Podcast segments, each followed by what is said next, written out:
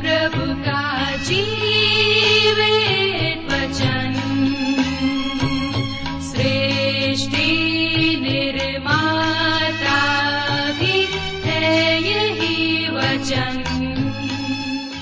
नमस्कार प्रिय श्रोताओ, कार्यक्रम सत्य वचन में आपका हार्दिक अभिनंदन करते हैं। उम्मीद है कि आप भी आज का कार्यक्रम सुनने के लिए तैयार हैं। इन दिनों हम पवित्र शास्त्र बाइबल के पुराने नियम में से दानियल नामक पुस्तक का विस्तार से अध्ययन कर रहे हैं, जिसका मुख्य विषय है राज्यों का उत्थान एवं पतन। तो आइए आज के बाइबल अध्ययन में सम्मिलित हों और आत्मिक ज्ञान प्राप्त करें। तो आइए आज के इस अध्ययन को शुरू करने से पहले मन की तैयारी के लिए सुनते हैं एक मधुर गीत।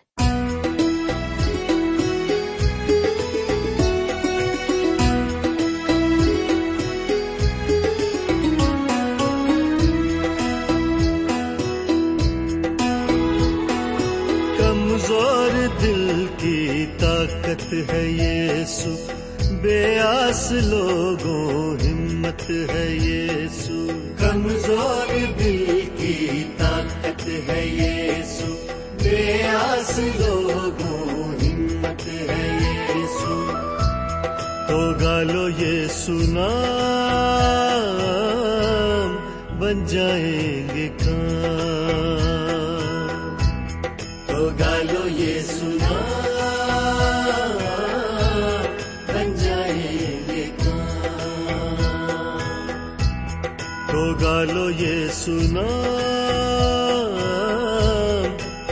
जाएँगे काम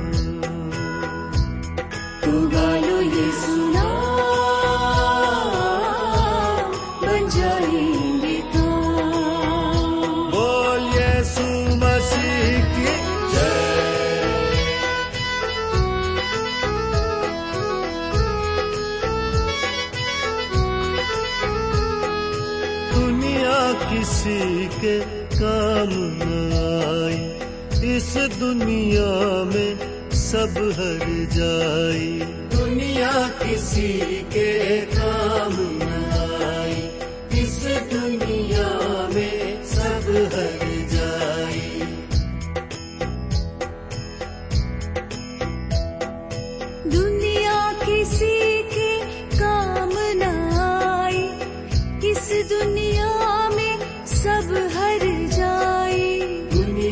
किसी के काम आई इस दुनिया में सब जाए वो पकड़े जो हाथ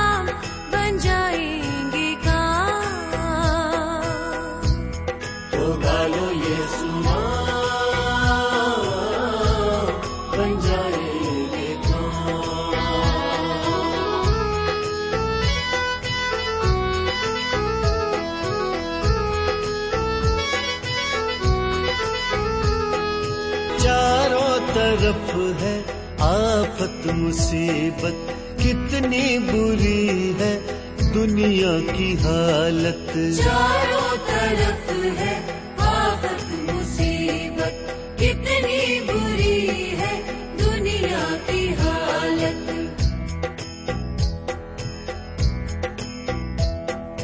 चारों तरफ़ है आफत मुसीबत कितनी बुरी है दुनिया की हालत। चारों तरफ़ है आफत मुसीबत। कितनी बुरी है दुनिया की हालत। जो हो गए बेजान डालेगा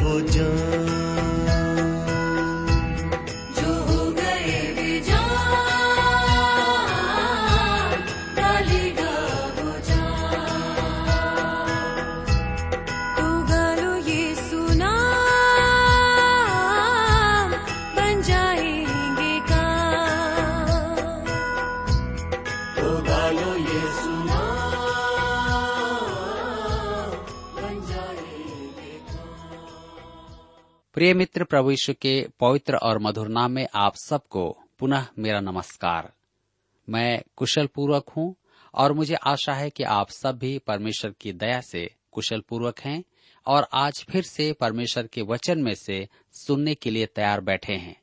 मैं आप सभी श्रोता मित्रों का इस कार्यक्रम में स्वागत करता हूँ और आपके प्रतिदिन के इस वचन के सुनने के लिए भी आपको धन्यवाद देता हूँ। अपने उन नए मित्रों का भी इस कार्यक्रम में स्वागत है, जो पहली बार हमारे इस कार्यक्रम को सुनने के लिए बैठे हैं। मैं आप सबकी जानकारी के लिए बता दूँ कि हम सब इन दिनों बाइबल में से दानियल नबी की पुस्तक से अध्ययन कर रहे हैं। मेरे मित्रों, पिछले अध्ययन में हम देख रहे थे कि दानियल ने दर्शन देखा और उसमें उससे विचित्र प्राणी के सिर पर एक छोटा सा सिंह उगा था, जिसे साढ़े तीन वर्ष तक ईश्वर भक्तों को कष्ट देने का अधिकार दिया गया था। वह परमेश्वर और प्रभु यीशु का विरोधी और निंदक होगा और अपने आप को वह मसीह कहेगा। वह भेड़ की खाल में भेड़िया होगा। वह परमेश्वर के भक्तों को सताएगा। वह समय और व्यवस्था को बदलने का प्रयास करेगा, परंतु उसकी प्रभुता और सत्ता का अंत हो जाएगा और वह नष्ट किया जाएगा। मेरे मित्रों, दानियल की पुस्तक एक भविष्यवाणी की पुस्तक है और यह अध्याय विशेष करके अंतिम समय के बातों को हमें बताता है। यह एक भविष्यवाणी है, जिसमें हमने दर्शन के द्वारा से सुन और सीख रहे हैं, जो अंत के समय में होगा। आज हम अपने अध्ययन में आगे बढ़ेंगे, लेकिन इससे पहले आइए हम सब प्रार्थना करें। और परमेश्वर से आज के इस अध्ययन के लिए सहायता मांगे ताकि हम उसकी बातों को समझने पाए। हमारे प्रेमी और अत्यंत दयालु पिता परमेश्वर, हम आपको धन्यवाद देते हैं। आपके जीवित और सच्चे वचन के लिए, जिसके द्वारा से आप हमसे बोलते और बातचीत करते हैं, हमें समझाते और सिखाते हैं। पिता परमेश्वर, जब हम दाने लंबे की पुस्तक से अध्ययन कर रहे हैं हमारी प्रार्थना है कि आप हमारे प्रत्येक श्रोता भाई बहनों को अपनी बुद्धि, ज्ञान और समझ प्रदान करें, ताकि हम आपके वचन को समझकर अपने जीवन में ग्रहण करने पाए और उस अंतिम समय के लिए अपने आप को तैयार कर सकें। हमारी विनती है कि आप हमारे विश्वास को बढ़ाएँ। हमारी प्रार्थना उन भाई बहनों के लिए है जो निराश हैं, परेशान हैं, चिंता और बीमारी में हैं। पिताजी, आप उन्हें भी अपनी शांति, अपनी दया दिखाएँ, ताकि वे हर एक जीवन आप में धन्य होने पाए। आज के वचन के लिए धन्यवाद देते हैं, क्योंकि आप हमसे बातचीत करने जा रहे हैं। प्रार्थना ईश्वर के नाम से मांगते हैं। आमीन। मित्रों, आइए आप मेरे साथ दानियल नबी की पुस्तक सात अध्याय और छब्बीस पद को निकाल लीजिए। दानियल की पुस्तक सात अध्याय उसके छब्बीस पद में लिखा है, परंतु तब न्यायी बैठेंगे और उसकी प्रभुता छीनकर मिटाई और नष्ट की जाएगी, यहाँ तक कि उसका अंत ही हो जाएगा। लिखा है, न्यायी बैठेंगे। यह वाक्यांश प्रकाशित वाक्य की पुस्तक अध्याय चार और पाँच के स्वर्गिक दृश्य का स्मरण करवाता है, जहाँ पर सिंहासन का दर्शन करवाया गया है। वहाँ मुख्य सिंहासन पर बैठा कोई है और पास में मेमना है, जो न्याय करता है और उसका न्याय सब सृजित और मुक्ति प्राप्त स्वर्गिक प्राणियों को स्वीकार्य है कि पशु का वध किया जाए। उसके राज्य का दमन करके उसे दंड दिया जाए। न्यायी बैठेंगे, यह नहीं बदलेगा। मेरे मित्रों यह न्याय महाक्लेश अर्थात महासताव के संपूर्ण समय में होगा। और पृथ्वी पर राज्य की स्थापना करने के लिए प्रभु यीशु के आगमन पर पूरा होगा। इसे हम प्रकाशित वाक्य की पुस्तक 19 अध्याय उसके 11 से 21 पद में पढ़ते हैं। इस प्रकार अन्य जातियों का समय जो नबुकर नेसर के साथ आरंभ हुआ था, मसीह के आगमन पर समाप्त हो जाएगा। हम दानियल के पुस्तक सात अध्याय उसके सत्ताईस पद में आगे पढ़ते हैं। तब राज्य और प्रभुता और धरती पर के राज्य की महिमा, परम प्रधान ही की प्रजा अर्थात उसके पवित्र लोगों को दी जाएगी। उसका राज्य सदा का राज्य है और सब प्रभुता करने वाले उसके अधीन होंगे और उसकी आज्ञा मानेंगे। मेरे मित्रों, यह अनंत राज्य के संदर्भ में है, जो सहस्त्र वर्षीय प्रभु राज्य से आरंभ होगा। इसे प्रकाशित वाक्य के पुस्तक 20 अध्याय में हम पाते हैं। और अनंत काल तक यह राज्य चलेगा। कुछ लोगों का मानना है कि सहस्त्र वर्षीय राज्य उचित अनुवाद नहीं है। यह अनंतकालीन राज्य है। सच तो यह है कि सहस्त्र वर्षीय राज्य परखे जाने का समय होगा, जैसा आज का समय है, जो अंततः सदाकालीन राज होगा। मेरे मित्रों, हम देखते हैं कि आरंभिक कलिसियाई पितरों में आयरेनियस ने कहा था, जब ख्रिस्त विरोधी संसार का सर्वनाश कर देगा तब वह साढ़े तीन वर्ष राज्य करेगा और यरूशलेम के मंदिर में बैठ जाएगा। तब प्रभु यीशु स्वर्ग से बादलों में उतरेगा और पिता परमेश्वर की महिमा धारण किए हुए होगा। वह इस पुरुष को और इसके चेलों का आग की झील में डाल दिया जाएगा, परंतु धर्मियों के लिए राज्य स्थापित करेगा। जिसमें विश्राम होगा और सातवें दिन पर आभा चक्र होगा तथा वह अब्राहम और प्रतिज्ञा का उत्तराधिकारी देगा, जिसमें प्रभु यीशु की घोषणा के अनुसार पूर्व और पश्चिम से अनेक लोग अब्राहम, इसहाक और याकूब के साथ बैठेंगे। सहस्त्र वर्षीय राज्य को मिटा डालने का और इस संसार के लिए परमेश्वर के कार्यक्रमों को यह कहकर परित्याग करना कि आरंभिक कलिसियाई पितर सहस्त्र वर्षीय राज्य के विचार को स्वीकार नहीं करते, उचित नहीं है।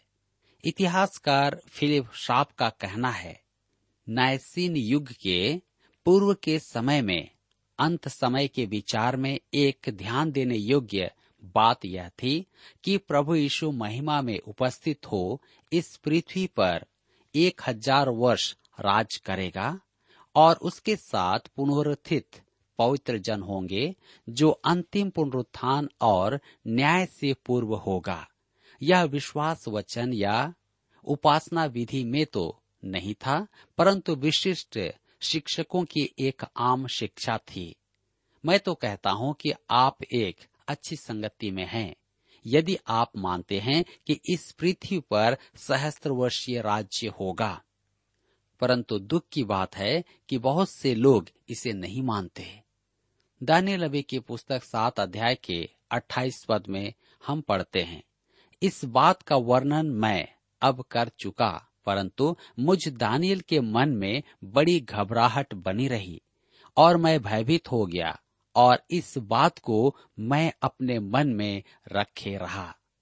ध्यान दीजिए, अंत समय के इन दर्शनों को दानियल ने अपने समय के लोगों पर प्रकट नहीं किया, क्योंकि उनका प्रभाव दानियल पर ऐसा गहरा पड़ा था कि उसका दृष्टिकोण ही बदल गया। यह उसके लिए एक सर्वथा नई बात थी। आज भविष्यवाणी, जिज्ञासा और व्यर्थ ज्ञान के स्वार्थ परायण संतोष के लिए एक अध्ययन मात्र नहीं है। वरन प्रार्थना एवं सावधानी पूर्वक किया गया धर्मशास्त्र, आधारित भविष्यवाणी का अध्ययन विश्वासी के जीवन पर रूपांतरण का प्रभाव डालता है। मेरे मित्रों, यहाँ पर अध्याय सात समाप्त होता है और अब हम अपने अध्ययन को अध्याय आठ से जारी रखेंगे। अध्याय आठ का विषय है एक मेढ़े और एक बकरे का दर्शन। इस अध्याय में दानियल को दिया गया दर्शन भविष्यवाणी से संबंधित था, परंतु अब पूरा हो चुका है, क्योंकि यह भविष्यवाणी ऐसी सिद्धता से पूरी हो गई है कि आलोचकों को अवसर मिल गया कि इस पुस्तक के लिखे जाने का समय उत्तर काल में निर्धारित करें। उनका कहना है कि भविष्यवाणी अलौकिक है और वे अलौकिक में विश्वास नहीं करते। अतः यह भविष्यवाणी दानियल ने नहीं लिखी थी। यह उत्तरकालीन ऐतिहासिक वृतांत है। यह निराधार विवाद है। मैं केवल इतना ही कह सकता हूँ कि इस पुस्तक का लेखक दानियल ही था। मेरे मित्रों, दानियल के इस भविष्यवाणी संबंधित दर्शन में बड़े छोटे सिंह वाला मेढ़ा और एक सिंह वाला बकरा, द्वितीय संसार और तृतीय संसार और पूर्व एवं पश्चिम में तथा पूर्वी देशों और पश्चात देशों में परस्पर मन मुटाव का दर्शन करवाता है। यह संघर्ष मादी, फारसी और यूनानी राज्यों के मध्य होने वाला संघर्ष है। इस दर्शन में एक और छोटा सिंह है। जो एंतियोकस एपिपनस में पूरा हो चुका है। यह राजा यहूदियों का सबसे बड़ा सताने हारा था, जिसे यहूदी इतिहास का नीरो कहा गया है। यहाँ पर एक बात और ध्यान देने के योग्य है कि दानियल की पुस्तक दो अध्याय उसके चार से सात अध्याय के अट्ठाईस पद तक आरामी भाषा में लिखा गया है। जो सीरिया की मातृभाषा थी और इन चारों महान राज्यों की प्रचलित भाषा थी। परंतु अध्याय आठ के आरंभ ही से इब्रानी भाषा काम में ली गई है। आइए हम आगे देखते हैं मेढ़े और बकरे का दर्शन। दानियल अध्याय आठ के एक पद में लिखा है बेलससर राजा के राज्य के तीसरे वर्ष में उस पहले दर्शन के बाद एक और बात मुझ दानियल को दर्शन के द्वारा दिखाई गई। यह घटना बेबीलोन के राजा बेलशसर के राज्य काल के तीसरे वर्ष की है। वह बेबीलोन का अंतिम राजा था। अध्याय सात का दर्शन बेलससर के राज्यकाल के वर्ष में था। कहने का अर्थ यह है कि दानियल के ये दोनों दर्शन बेबीलोन साम्राज्य के अंत समय के हैं। हम आगे पढ़ते हैं दानियल आठ अध्याय के दो पद में लिखा है, जब मैं एलाम नामक प्रांत में शूशन नामक राजगढ़ में रहता था, तब मैंने दर्शन में देखा कि मैं उले नदी के किनारे पर हूँ। इस दर्शन में दानियल शूसन नामक राजगढ़ में था। यह मादी फारसी राजाओं की राजधानी थी। मादी फारसी राज्य अब अगला राज्य होगा। लिखा है, अलय नदी, शूशन किले के पास बहती थी। बेबीलोन की अपेक्षा शूशन स्थान दर्शन में इसलिए है कि यह दर्शन दूसरे और तीसरे विश्व शासन से संबंधित है। इस दर्शन की प्रत्येक घटना 200 वर्ष में पूरी हो चुकी थी। भविष्यवाणी की यह पूर्ति ऐसी सिद्ध हुई कि आलोचकों का कहना है कि यह पुस्तक भविष्यवाणी की अपेक्षा ऐतिहासिक वृतांत है। यह उसकी व्याख्याओं को या व्याख्याओं में आड़े आने वाले चमत्कारों से मुक्ति पाने का प्रयास है। हम आगे पढ़ते हैं, दानियल आठ अध्याय के तीन पद में। लिखा है फिर मैंने आँख उठाकर देखा कि उस नदी के सामने दो सिंग वाला एक मेढ़ा खड़ा है। उसके दोनों सिंग बड़े हैं, परंतु उनमें से एक अधिक बड़ा है और जो बड़ा है वह दूसरे के बाद निकला। दो सिंगों वाला मेढ़ा, मादी फारसी राज्य का प्रतीक है। जो बड़ा है, वह दूसरे के बाद निकला, अर्थात मादी जाति का प्रतीक। सिंह पहले निकला मादी सेनापति गबरियास द्वारा बेबीलोन पर विजय को हम देखते हैं। आगे चलकर फारसी राजाओं ने सत्ता संभाली और उस महान राज्य को विकास के शिखर पर पहुँचा दिया। अतः यह मेढ़ा मादी फारसी राज्य का प्रतीक है, जिसमें फारसियों ने वरीयता प्राप्त की थी। मेरे मित्रों, हम पढ़ते हैं दानियल की पुस्तक, उसके आठ अध्याय और चार पद में। लिखा है, मैंने उस मेढ़े को देखा कि वह पश्चिम, उत्तर और दक्षिण की ओर सिंग मारता है, और कोई जंतु उसके सामने खड़ा नहीं रह सकता, और न उसके हाथ से कोई किसी को बचा सकता है, और वह अपनी ही इच्छा के अनुसार काम करके बढ़ता जाता है। ध्यान दीजिए, मैंने उस मेढ़े को देखा कि वह पश्चिम उत्तर और दक्षिण की ओर सिंह मारता है। मेरे मित्रों, वह मेढ़ा पूर्व में सिंह क्यों नहीं मारता था?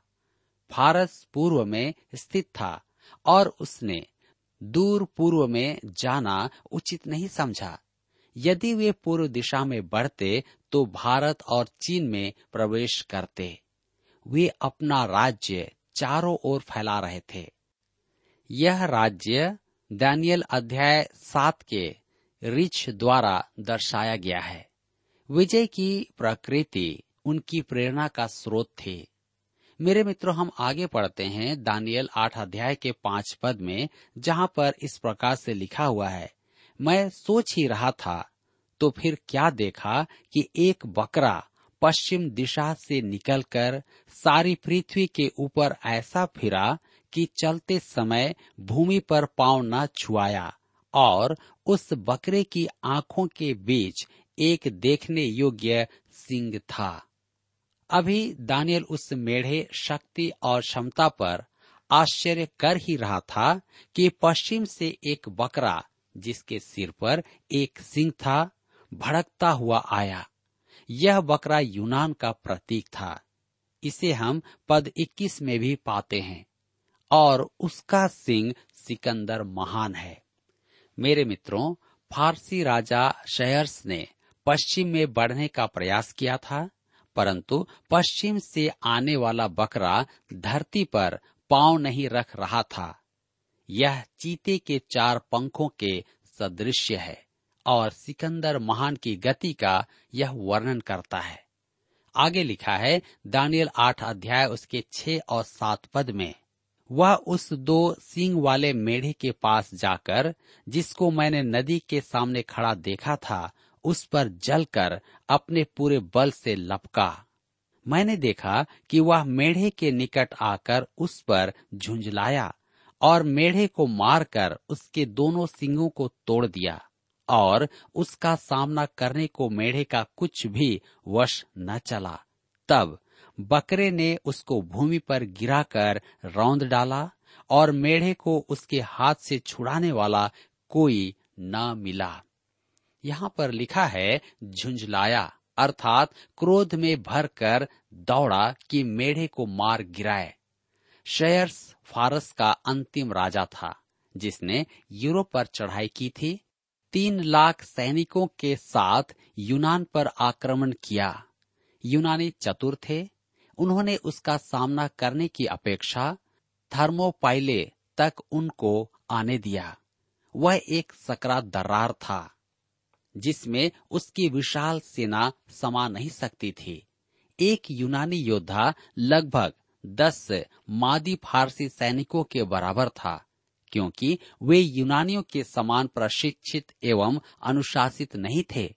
अतः थर्मोपाइले में यूनानियों की विजय हुई। फारसी सेना जब दरार में प्रवेश करने के लिए कम मात्रा में बट गई, तब उन्होंने फारसियों को घात किया। इधर, सलामिस में शहर की सेना के 300 युद्धपोत समुद्री तूफ़ान में नष्ट हो गए। यह समाचार पाते ही वह समुद्र तट पर गया और उसके जहाज़ डुबाने के लिए क्रोधित होकर समुद्र के पानी को अपने कटिबंध से पीटने लगा। मैं तो कहूँगा कि ऐसा व्यवहार एक बुद्धिमान और असाधारण व्यक्तित्व के मनुष्य पर शोभा नहीं देता है। मेरे मित्रों, यह पूर्वी राष्ट्र की पश्चिम में अंतिम युद्ध यात्रा थी। मूर की स्पेन के मार्ग से आए चार्ल्स मार्टेल ने उन्हें रोक दिया था। तुर्क भी बालकन होकर आए परंतु विफल रहे। अब पश्चिम में एक महान युवा अगुआ उत्पन्न हुआ, जिसका नाम सिकंदर महान था। जब वह बत्तीस वर्ष का ही था तो उसकी मृत्यु हो गई। वह एक महान सेनाविद था। वह धरती पर ऐसा तेज आक्रमण करता था, जैसा कभी किसी ने नहीं किया। यहाँ पर हम दानियल की पुस्तक उसके सात और आठ अध्याय में देख रहे हैं कि दानियल ने अपने दर्शन को हम तक पहुँचाया है कि अंत के समय में क्या होगा। और इस अध्याय में, अर्थात आठ अध्याय में, हम देख रहे हैं कि दानियल ने एक मेढ़े और एक बकरे का दर्शन देखा। और इसके द्वारा से परमेश्वर ने हमें बताया है कि किस प्रकार अन्य राजा दूसरे राज्य पर चढ़ाई करेंगे और विजयी करेंगे। मेरे प्रियो, हम समझते हैं कि यह बात सच्ची नहीं है, परंतु निश्चय ही यह ऐतिहासिक बात है। परमेश्वर के भक्तों ने इस बात को पूरा होते हुए देखा है।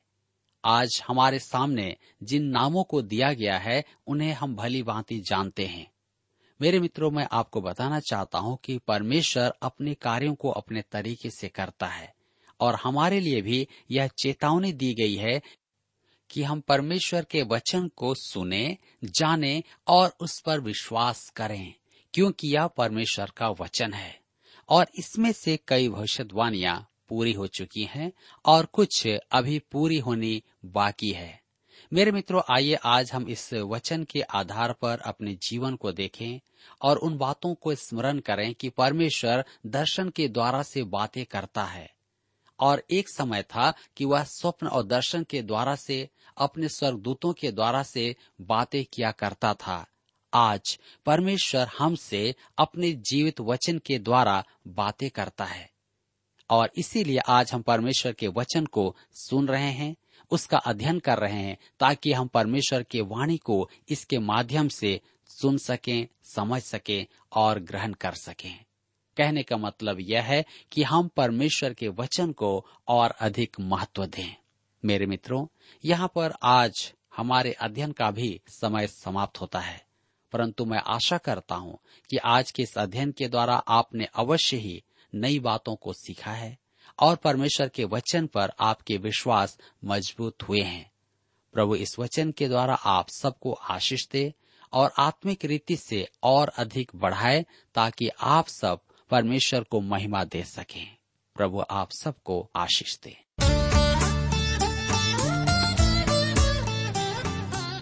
अभी आप सुन रहे थे कार्यक्रम सत्य वचन। श्रोता, हम आशा करते हैं कि आज के इस कार्यक्रम के द्वारा आपको परमेश्वर के बारे में आवश्यक जानकारी प्राप्त हुई होगी। हम आपकी जानकारी के लिए बता दें कि हमारे पास नया नियम एवं पूरी बाइबल आपके लिए उपलब्ध है।